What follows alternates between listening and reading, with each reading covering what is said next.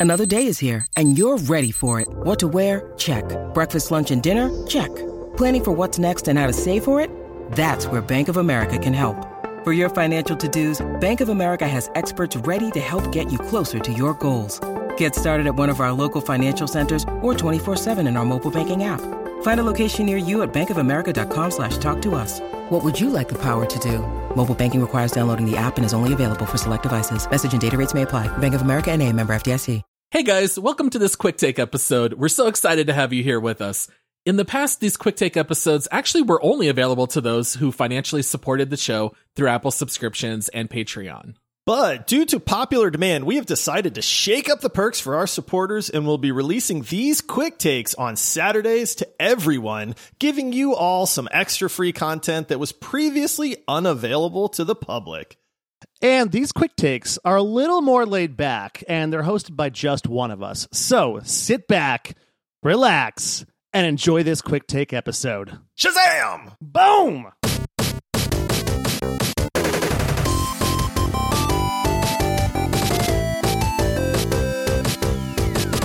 Hey guys, it's Paul here with another quick take episode. Before we get started, I do want to extend a special thank you to all of you who have helped support the show. We definitely can't do this without you. And today I am really excited to talk about my favorite video game series, Mass Effect. You know, I'm going to try to not talk about Mass Effect in every single one of these, but I did want to talk about my all time favorite fan theory, which relates to Mass Effect called the indoctrination theory. So basically, if you're not familiar with fan theories, basically, it's just a, a, way of interpreting something in a game that's just not made explicit by the developers of the game. And when Mass Effect 3 rolled out, so many people were upset at the ending. It felt very out of place. The options at the end didn't really seem to make a whole lot of sense and it just felt very unsatisfying for most people who played it. And obviously, we're going to be getting into a lot of spoilers here for Mass Effect, uh, so just you know, fair warning in that regard. But previously, I had talked in a in an earlier episode about how Saren from Mass Effect One is probably my all time favorite video game villain, and he had basically argued that all of organic life needed to work with the main villains of the series, the Reapers, which were machines that would come around and destroy all organic life every 50,000 years. And he felt that by working with them and letting them modify his body with machinery, basically human and organic could work and, and live together. Whereas you are fighting for the organics, and you believe that the only answer is to destroy the Reapers over the course of the trilogy. So, at the end of Mass Effect 3, without getting bogged down in all the details, basically you are presented with three options for how you can resolve the conflict with the Reapers.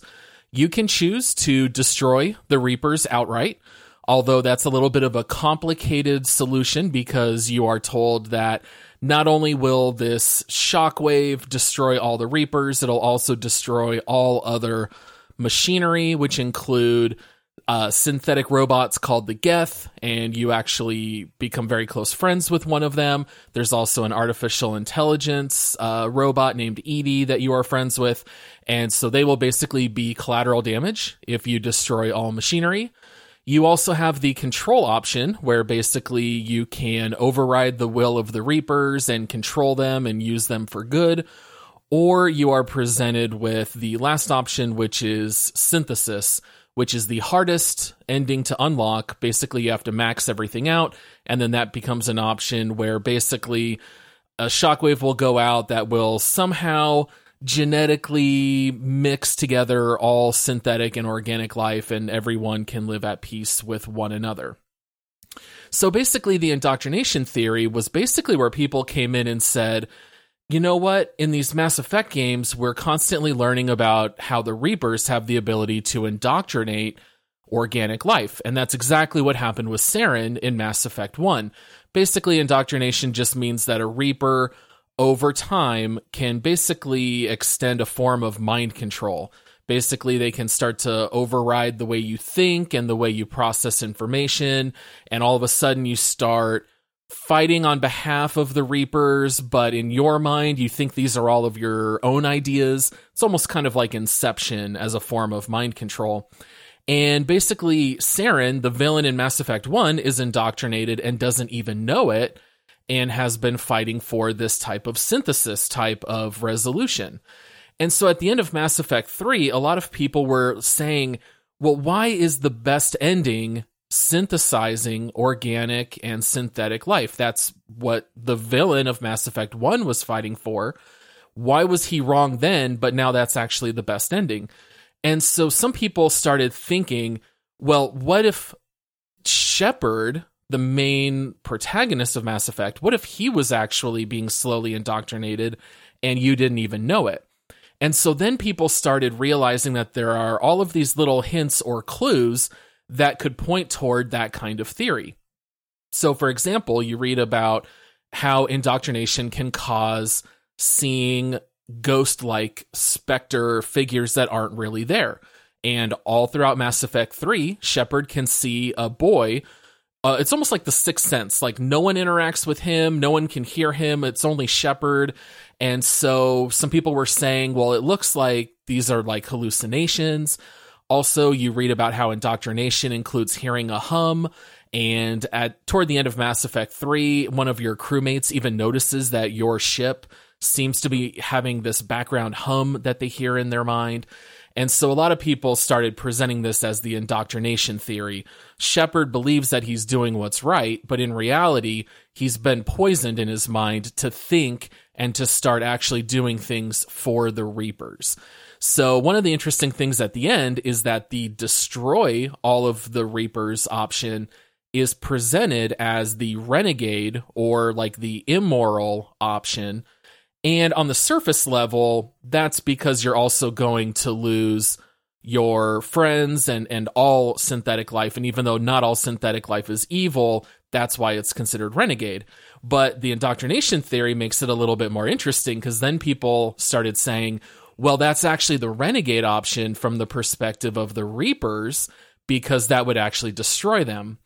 And so basically, the Reapers, through their indoctrination, they want you to choose one of these other options because that actually keeps them alive. So, this is a very popular theory. A lot of people subscribe to it. If you search on YouTube, there are videos that are actually 90 minutes and longer solely on this theory. And so, you know, here I'm kind of just explaining the very basic nuts and bolts.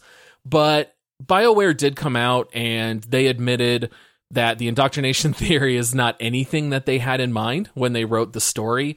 In fact, one of the writers even said, and this is a direct quote, we weren't that smart to write this into the story.